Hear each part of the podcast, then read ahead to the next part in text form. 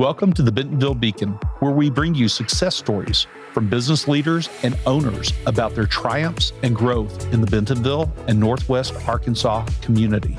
You'll hear about how Bentonville has been the backdrop for incredible growth, not only for businesses and their employees, but in their personal lives as well. Tune in, subscribe, and enjoy hearing about Bentonville, where you get more of what you want and less of what you don't.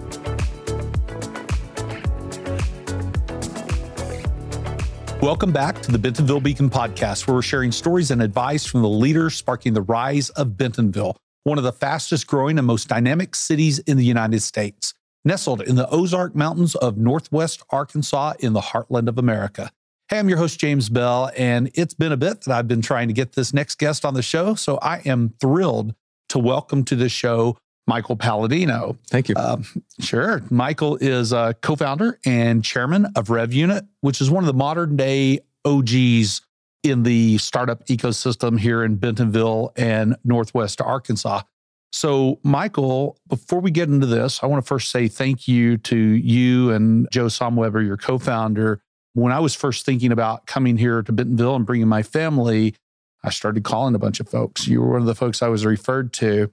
You and Joe, and had conversations with y'all to learn, or with you to learn about more about Bentonville. And then I came in August of 2020 and went through the, I'll call it the gauntlet of folks I had to interview with. And it turned out that you and Joe are two of those folks. And so y'all helped me make that decision, help my family make that decision. Yeah. So thank you so much. You're welcome. I remember it well. It's always fun to talk about the area. And you were one that approached the conversation with such an interest in learning about the area. Enjoyed the conversation then and enjoying the conversation now. Awesome. I appreciate it. Well, hey, let's start with the easy question. Yeah. Michael, will you tell me or tell our audience what they should know about you? Yeah. So I'm a Christian. I'm a follower of Christ. That's really important to me. I'm a husband. I'm a father. All of those things are probably less interesting to your audience than some of my business background, but certainly very, very important to me and who I am. From a professional background, I think, of course, RevUnit as a technology company, it's always kind of interesting to talk about how I got into technology. And so I grew up, my dad was a computer programmer for the state of Arkansas. He did that for 30 plus years. As a kid, I never knew what that meant, but he did bring home a computer that ran MS-DOS. It had a modem. It ran Jeopardy and Wheel of Fortune. And that's all I could do was go to the MS-DOS prompt and run those two games. But played with that quite a bit. Of course, then went to college at the Walton College of Business down the road. And I noticed in that first introduction to computers class, I hadn't declared a major, but when everyone else was doing the bare minimum to get that first website done or paying somebody to do it, I was staying up till 2 a.m. every night in the lab learning HTML and really getting excited about that and recognized, wow, I think this is something that I really like doing and could be a career for me. Graduated the Walton College, had a great time there, went to ArcBest Technologies, which was then called Datatronics down in Fort Smith. Great time there, helping to build out some of the early tech there, just learning what it was like to be a professional software engineer. Moved to a smaller company, Eagle One Logistics, and did about 3 years there, and then went to Rockfish. And many people will know of Rockfish, based out of Rogers, Arkansas for a long time. Phenomenal time at Rockfish, just learning the business of what it means to be an agency. And then from there, started RevUnit back in 2012. So I know we'll end up talking more about that. Yeah, you bet. I have to ask, since you grew up in Central Arkansas, is that right? Yes, sir. Where did you go to high school? Went to Little Rock Catholic. All right, yes, sir. Excellent. I went to, well, it became Little Rock McClellan my senior year. Gotcha. No longer exists. I guess they needed a new building. Yeah, I loved my time at Little Rock Catholic, and there's actually an alumni event coming up here in a couple of weeks that they're going to be in Northwest Arkansas down in Fayetteville. They'll get to go hang out with some of the alumni. So always good to hang out with that network. Oh, very cool. Well, I wasn't around here in 2013, but I've heard a fledgling little tech company called RevUnit was not quite a year old and closed a deal with Walmart to become one of its strategic tech partners. Yeah. We'll dive into that in a moment, but will you share RevUnit's history? Maybe start with why you and Joe started the company in the first place. Yeah, so Joe and I, and you'll hear me talk about Joe a lot, just a long-term business partner and friend. He and I were at Rockfish together and just He was an entrepreneur previously, had always had a little bit of that itch to do something on his own. And at that time, we just sort of looked around the market as Rockfish was getting bigger. There were some different things happening in the entrepreneurial community, but there was a gap in companies that could help support those smaller companies trying to get a product off the ground. Again, going back to 2012, it was just a different world. You didn't have low-code environments and all the different tooling that is out there now. So we saw that need. We felt like we could meet that need. We knew how to build product. We knew that we worked well together. And out of that is where we started RevUnit. And just brief history of the name. The unit of that is the idea of the small cross-functional team, almost this military unit that can work really, really well together. And Rev, the idea of acceleration and movement. And so our hypothesis from day one is that these small cross-functional teams that really focusing on interpersonal relationships, really focusing on process, could move a lot faster than some of the bigger teams. So that's where we got started, and it's been just a great journey since then. Well, that's cool. Well, I guess less than a year old for your first official birthday, a team of 12 folks, and you closed a deal with Walmart. How did y'all achieve that so quickly? Yeah, that was, it makes me nervous to go back to that time and think about that.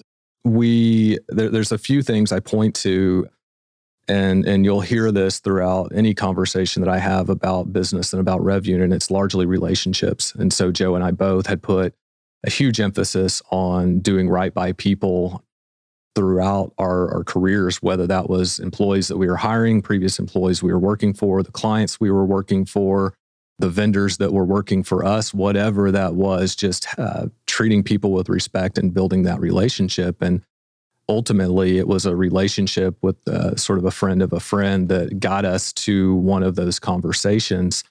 But the second piece, the reason the conversation actually moved forward was because of the talent that we had been bringing in. And so a couple of the individuals at Walmart that made that decision had looked at some of the talent that we were bringing into our company and were impressed with the work that we were doing already in that very small amount of time and the people that we had. And so that caught their attention. And lastly, this one's a little bit harder to plan for, but a lot of luck. You know, we were very fortunate, and when I look back on our time, so much of the RevUnit story, there have been these just serendipitous, just meetings that have happened, run-ins with people, and frankly, just we got lucky that we got to the right stakeholders when we got the opportunity. We showed up strong, and we showed up strong once we closed that deal too, so that we had a long-term, really healthy relationship with them. Cool. So I think I heard, do right by people. Great relationships, a lot of luck. Absolutely. And come in strong. Yeah. Awesome. Let's go further. What exactly is it that RevUnit offers to its customers, and what does an ideal customer look like for you as well? Yeah, we'll talk a little bit about the evolution here in a bit, but today what we're doing is building emerging technology for the supply chain. And so, we're a professional services company. We come in and do custom work for those companies. It takes a lot of shapes, but largely we're looking at creating a great customer experience for that company, whether that is integration with one of their clients or whether that's creating a new front end for a new system. In the supply chain, you can't do that unless you have a control tower level visibility of your supply chain, know where your product is. You can't do that if you don't have the right sensors and IoT and connected devices out in the field. And so we work in that space as well with some edge computing type solutions at times. And then what often happens is we start talking about this great customer experience that they want to provide. But when we really dive in, that infrastructure level needs work. And so a lot of what we do ends up being data aggregation, data warehousing, things like that. So you picture a company that's been doing acquisitions for years, that's been working for a number of different clients and has all of these different systems. And so they oftentimes we're having to pull those things together just so they can begin to get visibility into their platform. But that's the type of work we're doing today. It's been really meaningful. And yeah, it's a lot of fun. Of course, everyone knows as of 2020, everyone is hyper aware of what supply chain means. No one knew what that was before or cared, but obviously it's been a good space for us. you made me shudder a little bit talking about a problem that I well know. There was a company once that my longest ride with the company was, well, let's see if we can do this in one breath. It was 10 and a half years, 6 job titles, 5 company names, 4 cities, 3 states, and 2 severances later is when I decided that maybe I should go somewhere else. But as you might imagine from that description, there were a number of acquisitions in there. Yep. And we were usually on the bot side of it. And at one point, we had a customer service organization operating, I think, 4 distinct systems. And so we'd call into customer service and all this information would be disconnected. And sounds like exactly the sort of thing that you guys have been solving for absolutely. Folks. It's impossible. And you think about supply chain and where your product is, how to be able to provide visibility, especially today as supply chain moves closer and closer to your front door and into your kitchen and refrigerator, right? You think about all the different links in that chain and trying to provide a cohesive experience to the customer where they don't have to feel all of those different links. Again, we do a lot of work around that space. Yeah. So, Michael, you mentioned a moment ago, evolution of the company. Will you talk about how RevUnit has grown and shifted over the years to sort of meet the market and take advantage of opportunities? Yeah. So a lot of people listening to this podcast are likely in Northwest Arkansas, likely know RevUnit as a digital product agency. So for the majority of our years from 2012 really until about 2021, our focus was on just building great digital products. And so that would be across industries, that would be across life stage of company, whether that was a startup or an enterprise. Our expertise is in that product development process. And that's where we were for most of our life. When the last 3 years, there's obviously been a lot of change macroeconomically. And so it required us to look at ourselves a little bit and think, where is the market going? Where can our capability apply to that market? And what is the right to win that we have? Well, so much of our work was naturally in supply chain related fields with Walmart, J.B. Hunt, Tyson, from our local client base, and obviously the ecosystem that we have around here. So we'd been in that space. We just never told the market that we were specializing in that space. And so the last couple of years, we have doubled down on that space, putting all of our marketing efforts into that, putting our research efforts into that, so that we truly do understand a lot more about that space today, as opposed to just being a generic digital product agency. And so we still are really great at product. We've built out additional data capabilities, but it's been an interesting evolution for me as a CEO. Previously, it's to sort of move through that transition for us as a company was interesting. It's scary to move into something else. It's scary and tough to build that brand awareness in the space, but it's worked out well for us over the last year or two. No, well, you're clearly doing something right. You have had some pretty amazing success. Did you have any idea when founding RevUnit how much success and how things would progress? You know, I answer that with yes and no. And so Joe and I, having been through the growth journey that Rockfish was on, and for those that don't know Rockfish, phenomenal digital agency. Kenny Tomlin ran that company. You know, massive growth. And so that's what we knew. That's what we expected to do just because of that lineage that we had. And so Joe and I often joke, we go, there's a spreadsheet that we put together, you know, day 1 or 2 of the company as we were doing the financial modeling. And we thought, man, if we can get to 8 people, this thing will be self-sustaining and look at how good this is going to work out. And then we did that over the course of 3 to 5 years. And so we actually had really big ambitions when we started. So to some extent, because we had seen what could happen, we did have that ambition. And so now how we got there was a much more jagged line than what we thought. There's a graphic out there of what you think it's going to be like. That's a nice slow up and to the right curve. And then what it's actually like of just zigzags all over the place. It was definitely the latter, but 10 and a half years in now, gosh, it's been incredibly meaningful to me personally. It's been meaningful to my family. In fact, at our 5th year anniversary, I got a tattoo of a rocket on my left arm. It's my only tattoo, just because RevUnit has been such a just such an instrument for change and growth in me and for my family. Nothing tests you like an entrepreneurial journey, as you well know. Mm-hmm. There's some dark nights and dark nights, absolutely, high highs and low lows, and got to experience all of those in that process. Nice. Well, you've really affected our ecosystem too. I was making myself some notes about Endeavor recently dropping a report mapping our local entrepreneurial ecosystem. I think they called it the network analysis of the Northwest Arkansas entrepreneurship community. Looking at that document, it's absolutely clear that RevUnit was a seeder, one of the seeders of the, I'll call it the modern day startup ecosystem here, and is one of the ongoing cultivators of our startup community.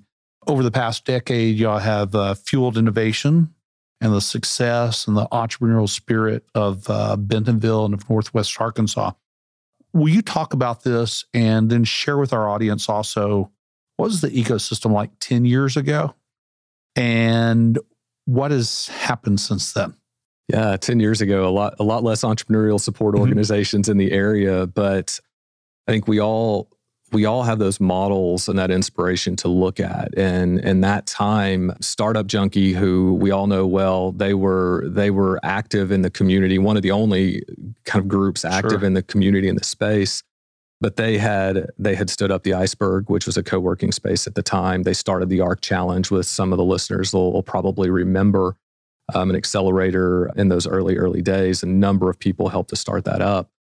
All of that was inspiration to us as we looked at, gosh, might we be able to go out and do something on our own? What we found is everyone was generous with their time. Jeff Amrine was willing to meet with us very, very early on and help us just understand what it was like to actually run our own company. So it was really interesting seeing just how small that community was at that time. Stan and April were getting started. Mm-hmm. They were they were a year or two ahead of us, and people that we looked to as models.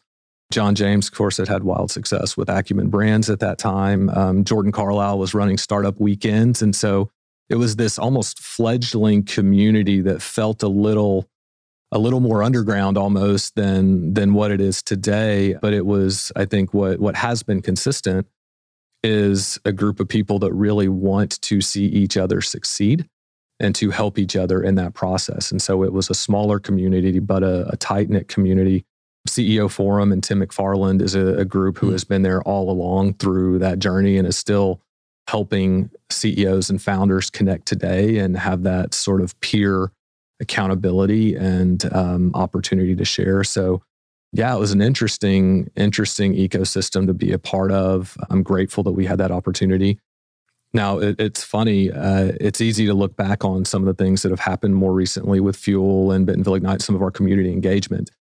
I've loved the opportunity to give back to the community, but I'd be lying if I said it wasn't somewhat selfish in how we approached all those things. We knew we were a small company and we had to get creative in talent. We had to get creative in building those relationships. And so our primary approach was just be everywhere, whether that was helping with workforce development to help find more creative ways to get access to talent, or to show up at the Startup Weekend to help companies potentially spin out of that might turn into clients. All of those were things and activities that we participated in so that we could be both good citizens in that ecosystem, but also, selfishly bring talent in, potentially bring opportunities into us. So I always joke that, it's easy to be altruistic when it also helps you out. And we've been very fortunate as members of the community to be able to both help out the community while also having that help lift us up as a company. No, many times that's the way it is, right? Especially in the early stage, is you can take a sort of, we'll call it selfish look at it, but that turns into very altruistic work. Yeah, I mean, your company maybe doesn't do as well without that ecosystem around you, so you have to do the work. I mean, Stan with Movisa was on this show a few months ago. We sort of had that same conversation about, you have to build the ecosystem. So I wouldn't call it selfish. I would call it just what you have to do. Right. Mutually beneficial is a great thing. There you go. It's a symbiotic relationship with the ecosystem, but you continue to do it today and you don't necessarily have to do that now. The ecosystem's here. Yeah, that's fair. That comes down to what do I like doing? And yeah. I like connecting with people and I like being able to share the experiences that we've had and hope that others can learn from that process for sure. Well, as somebody supporting that ecosystem, I appreciate that. Where do you see the entrepreneurial ecosystem and startup community in Bentonville and in Northwest Arkansas going in the next 10 years? Yeah, it's hard not to look at it through my lens as kind of later stage, 10 and a half years mm-hmm. into this. You know, my hope is that those of us that have had some level of success of building companies find the right ways to reinvest back into the community. So I do just enjoy being around the community. My hope, though, is to see others come along and create their own rev units. I think that's evidenced by that Endeavor map that you see. There's a lot of people that have left RevUnit to go on to start their own businesses, which I couldn't be more excited about. Yeah. So I hope to see the various generations of entrepreneurs finding ways to give back and support the next generation of entrepreneurs, because we all know the types of opportunities that creates for employees, for the region, et cetera. Gosh, the other thing that I look at is I sure hope we continue to attract the level of talent that we're attracting to this area. And so I think everyone knows who Charu Thomas is at this mm-hmm. point with Ox, and that story of her coming here from Georgia Tech, the level of talent that she's brought, you see what has happened with that company. Carter Malloy moving up here with Acre Trader, Chris Thompson with Sober Sidekick. You look at that level of talent that we have attracted to this region to be able to start their businesses here. Again, Josh Stanley with Cartwheel Studios. Yeah. These are people that are going to be economic catalysts for the region. And my hope is that we continue to recognize that and find ways, whether it's through the LifeWorks Here program or other ways of getting people to this region so that we can keep that entrepreneurial flywheel going.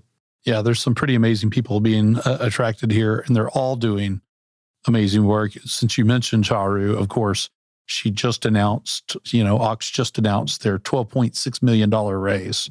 And that money was, raised from a variety of places. But I believe she is the youngest founder in the state who's made a raise of that size. That has to be true. Yeah, it's pretty impressive what she's done.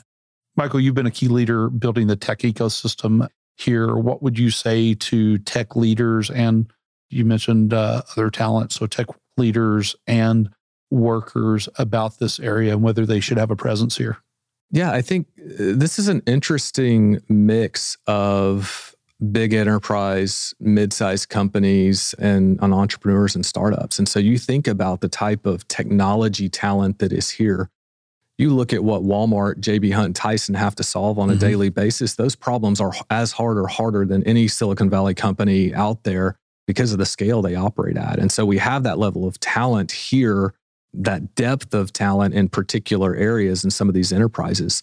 Now, what tends to happen is some of them stay there, but some of them take that experience and move out and end up in some of these mid-sized companies mm-hmm. or entrepreneurial endeavors. And so for people looking to move to the area, you've got everything from the career changer that's just getting started after having gone through a program at the University of Arkansas Global Campus or something like that, all the way up to highly, highly senior level talent. And it's all mixed together here. And it's not always easy to find it. And I think we all know that we need to see more technology talent in the area. But the breadth of talent we have here is pretty incredible. That's great. Well, here in Bentonville, it seems like a spark has turned into a blazing inferno the last 10 years. And as somebody who's been around long enough to see it, what would you say our secret sauce or our secret fuel, if you will, that has caused this explosion in tech, quality of life, and so on? Yeah, I think even just tagging on to that previous answer, there's so many organizations here that are trying to do good and trying to create opportunities. But I think the word that I come back to often is access. You're never more than one or two steps away from just about anybody in this community. And from what I understand, that's relatively unique. I've had the mm-hmm. fortune of you know, being in Bentonville now for 10 plus years. And so that's really the only professional ecosystem that I really know well. But my understanding is that's not true everywhere else. Here, if you want to talk to the right person, you might already know them from your kid's soccer game on Saturday mornings, or it's typically not that hard to find somebody that does know them that is more than happy to give an introduction. And I think that comes from a place, at least for me, it comes from a place of recognizing the growth and opportunity that Bentonville and Northwest Arkansas bring. When there is so much growth, when there is so much opportunity, it's not a zero-sum game. That's right. You're not having to fight each other. There's so much opportunity here that you can all succeed together. And I think I see that all the time from, the relationships with other agency owners in the area, Josh Smith at Matova and Casey Kinsey at Lofty. We all know each other. We all cheer each other on. We all support each other because we all know that we can be successful here. There's enough room for everyone to succeed. Yeah, that makes sense. Man, access is something I think that comes up on probably 80 or 90% of the Bentonville Beacon episodes. And it comes up in, it seems like, in all forms.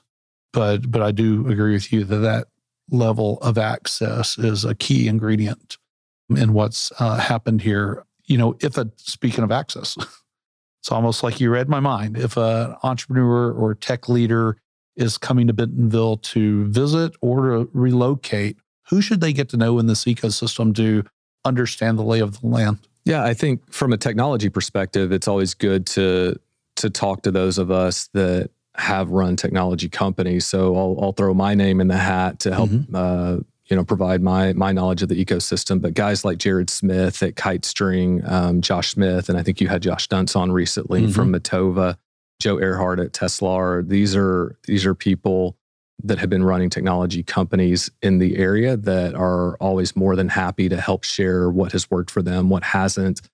From an understanding of the ecosystem much more broadly, I'm always going to plug Startup Junkie. Jeff and Brett and the team there are incredibly connected and are an underlying force and engine for so many things that are happening in this area. And so they're a great stop just to find out more about what's going on. And obviously, I would point people to you and the chamber and the work that you guys are doing to just understand that ecosystem. So, but again, even that's an example. I don't think there's anybody on that list that's not more than willing to respond to an email or a text and go have coffee with somebody or give them a quick tour of town or whatever. So, yeah, everybody on that list I know would do exactly that. They would jump right in. When you aren't busy cultivating or seeding or tech scene, what is it that you like to do, especially with your family? How do y'all relax on the weekend? Yeah, we're pretty simple. I feel like we've got orchestra events and all sorts of different things keeping us busy these days, but a trip to the square and grabbing dinner and a dessert somewhere downtown, taking a walk on the Compton Gardens Trail or at Kohler or something like that. The trail system tends to be something that we utilize a fair amount. And yeah, just the typical things in Bentonville that we all know and have come to somewhat take for granted at times. Yeah, absolutely. Well, those sound familiar. Yep. Beyond Bentonville, perhaps in those arcs, what's your sort of getaway? Yeah, we love the Buffalo area.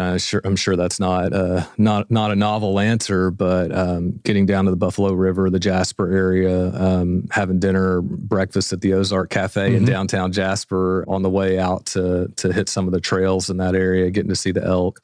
We love getting outside, nothing too terribly adventurous, but we love that area. And typically, that's kind of what we'll do for spring break is try to find a cabin down in that area to get in some hiking, that sort of thing. Cool. Yeah, I love that area too. I grew up visiting my grandmother who lived just a couple of miles from Hasty, which nobody knows where Hasty, Arkansas is. I think the next town over actually is Jasper if you hop on the little road and wind around the mountains, and it used to be you drove through the river. Now you drive over the river. But hanging around that Jasper area and what was Dog Patch and so on, I grew up doing all of that. I've never been to the Ozark Cafe. I'm gonna have to check that out. You'll have to. I've got a dog patch T-shirt that I love to wear because I grew up. You know, we got to go there one time as a kid, but grew up with the commercials that we would see during our Saturday morning cartoons on a very regular basis. But actually, really excited to see what Johnny Morris is going to be doing with that area as whatever's happening there starts to come to life. Yeah, well, what I've been reading looks fascinating. I can't wait to see it. Will you tell me a story? And let's call this I'll call it a hashtag Because Bentonville story. And this is something that happened or a moment in time where you looked at it and went, you know, that could only happen in Bentonville, or it describes the essence of this place. Yeah, I think this is really just I think about the last couple of weeks in my just normal life. The opportunities from a professional, a personal, a family, a faith standpoint is just crazy. So I thought I'd just kind of take you through the last couple of weeks. I think it was last week was the Supply Chain Trends Summit at the Record, which is a great venue downtown where Plug and Play and the University of Arkansas combined forces to talk through supply chain trends. And great event, lots of learning, lots of networking opportunity. And I stepped out my door at my office and walked down there. Yeah. Again, very easy, easily accessible. Last Friday, I was able to attend a partner appreciation breakfast for Bentonville Ignite. And I'm sure you're familiar with that program, but that's a program from the Bentonville School District that places students in internships with businesses and gives them workforce training at the high school level to either help them better prepare for college in whatever field they might want to go into, or in some cases go straight into the workforce. And so was able to look at that event and look at I don't know how many kids were there, but it looked like a couple of hundred to me. And all of these students are getting unique educational and professional development opportunities through our school district. Of course, that event was at the Ledger, which you've talked about many times on this podcast, just such a phenomenal venue and building. So great opportunity to get to talk about those things while you're looking out over Bentonville. I was able to attend my daughter's orchestra concert. There's a phenomenal orchestra support here in the Bentonville School District, and got to go watch her do the thing that she loves to do with a group of people and get that sort of family fulfillment. And then Saturday with my church, we did a program that was outreach to the foster care community called Hope NWA. And so just when you look at the nonprofit community in this area, again, there's so much abundance that there's so many people that want to be able to give back. And so to get to have this professional, this family, and even this sort of focus on giving back and for me, faith is really big. And then, gosh, today, about 2 hours ago, I was standing on the Bentonville Square at Asa Hutchinson's announcement of launching his presidential campaign. And he talked about why is he doing that in Bentonville? And it's because of what Bentonville has meant to him personally, but also it is a known name on the national stage. And gosh, just amazing breadth of experiences that, again, I don't know where else you get those types of experience. I think that's about a week and a half, right? And that's just me cherry picking a few things, again, across that professional, personal, faith, and even political stage. It's just it's an incredible place to get to have that many different types of opportunities. You bet. And that's a legit, like, the crazy part is, or the almost unfathomable part is that that's normal. Right. This is like a normal week and a half here, which is pretty incredible. As we start wrapping up, an important question I don't want to miss is, if somebody wants to reach you, Michael, or learn more about RevUnit, how do they do that? Yeah, the normal channels, revunit.com is our website. We've got a contact form there. I'm Michael, M-I-C-H-A-E-L at revunit.com. Hit me up. I'm probably slow on email, but I'll get back to you at some point. And if you know me personally, just shoot me a text and or hit up James and he can give you my number. That's pretty easy. Okay. Well, as we wind down, we'll roll through some quick sort of random questions and maybe an advice question or two in there. First question, if you could pick one age to be permanently, what would that age be and why? That's an interesting question. Somewhere in late 30s, I'll pick 38. Kind of before some of the older age challenges started. I'm 44 now, so a little bit earlier on where my knees were a little bit better, that sort of thing. But gosh, I loved the just the confidence that happened more into your 30s. I think in our 20s, my wife and I have talked about this many times. We were still trying to be someone else. Mm-hmm. And I think by our late 30s, we had a good sense of who we were, a good sense of confidence in that. And yeah, it's a great age. I don't mind 44 either, though. No. It's not a bad place to be right now. I feel like that you're right. I think my life was much the same way, trying to be somebody else in my 20s and finding confidence in my 30s and beyond. So I like that answer. What's left on your bucket list that maybe you'll do in the next couple of years? I got to create a bucket list. So 10 and a half years of running a very high growth startup. I've not had a lot of chance to sit down and put that together. So to some extent creating that, but my kids are 16 and 13, and gosh, in the next 4 years, my wife and I will be empty nesters. So we'll have time on our hands, and we'll have to figure out what that life transition looks like. So hopefully lots of adventures and time to go explore. Time to create that list. You got a couple of years before you have to start it. Yes, sir. Growing up, what did you want to be? So I grew up going to Catholic schools. I actually wanted to be a priest for a really long time. Wow. Until about eighth grade. And for those astute listeners would probably recognize the onset of interest in girls at that time. Uh-huh. And so that tended to put an end to that desire at that point. But obviously I've mentioned my faith a couple of times already. It's still very important to me, but no, I did not become a priest. Notice that. What's something that you're learning right now or that you learned recently? Man, I'm trying to learn more about classical music with my daughter being in the orchestra.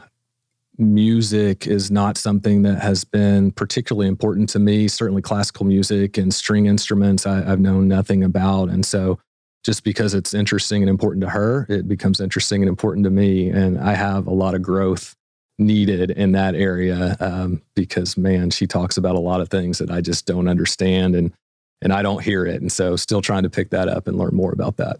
Great. Has she told you yet that Beethoven was both deaf and blind? She doesn't like Beethoven. So, really? But yes, I am aware. But gosh, we're learning about all of that over. We had a trip to New York earlier in the year and was able to go to Carnegie Hall with her. Cool. And go see a quartet there. And so again, really, really fun to see her light up and be so excited about something that is, foreign to me, but trying to learn more. Yeah. Okay. A couple more questions. With the arrival of generative AI, what advice do you have for tech workers and then also for other workers? Man, I think one of the most interesting skills over the next couple of years is going to be distinguishing between truth and lack thereof or generative content. And I know, fake news has been a topic that's obviously been interesting for a while, but gosh, that ability to discern what is real versus what is fabricated is a skill. And I don't know how any of us are going to figure out how to do it. I'm sure technology will assist in that, but I think we all are going to have to retrain ourselves to understand when you see video, you tend to believe it. We might not believe a text-based article on the internet. When we see video, we tend to believe it, and that's not true anymore. And so I know there's plenty of opportunities to talk about automation and creating marketing content and things like that. But I think for the average employee, the average person, it's going to be understanding what is real and what isn't. That is going to get incredibly complicated over the next few years. Absolutely. I've watched a couple of videos, on social media recently where if you paid attention to the video, you're like, oh, that can't be true. That person could not have said that because they then say the next thing and the next thing, and they're as equally as nuts. Let's just call it that. Yep. And then you read the comments below it, and I'm kind of saddened by the number of people who jump in and comment that believe it's absolutely true. And the original poster multiple times is going, it's a joke. It's not real. Yeah, why do you believe this? Those echo chambers are going to get deeper because there's going to be so much content that can just be generated on the fly. It's going to be a challenge for us. Yeah. What do you think the positives of generative AI are going to be? Obviously, it is impactful from how quickly we can move. It is impactful for knowledge workers to be able to get ideation. There's some really interesting thing happening in the gaming and storytelling space. Joe Payne of Unlimited here in Northwest Arkansas, somebody you should maybe talk to. Yeah. He's doing some incredible things with generative AI and storytelling within video games that effectively allows the game to take shape and move and mold in different ways for different players. There's going to be some really interesting things. I think there's got to be a lot of just management of that during the process. Yeah, absolutely. Okay, one last question. What's something I should have asked you but did not ask? Yeah, so I get asked relatively often just advice for early entrepreneurs. Yeah. And I think something that I've did not understand in those early days that I've come to understand more of in my last few years. For those entrepreneurs that are venture-backed, private equity-backed, even angel-backed, if you don't own 100% of your company, your job as the CEO is largely to manage a financial instrument. And that sounds really capitalistic and not nearly as inspirational as people want to hear, but the reason that most entrepreneurs get into that space is to create something that they love, whether that's an offering to their clients or create a great experience for their employees. You get to do those things, but you have to do those things within the context of understanding that you operate a financial instrument. And so for those early entrepreneurs or those that want to be entrepreneurs, I encourage them to have a really good alignment with their investors, understand their timelines, understand what their expected returns are, just to ensure that you get to do the things that you want to do as an entrepreneur to create that next product or service or whatever it is that makes the world better.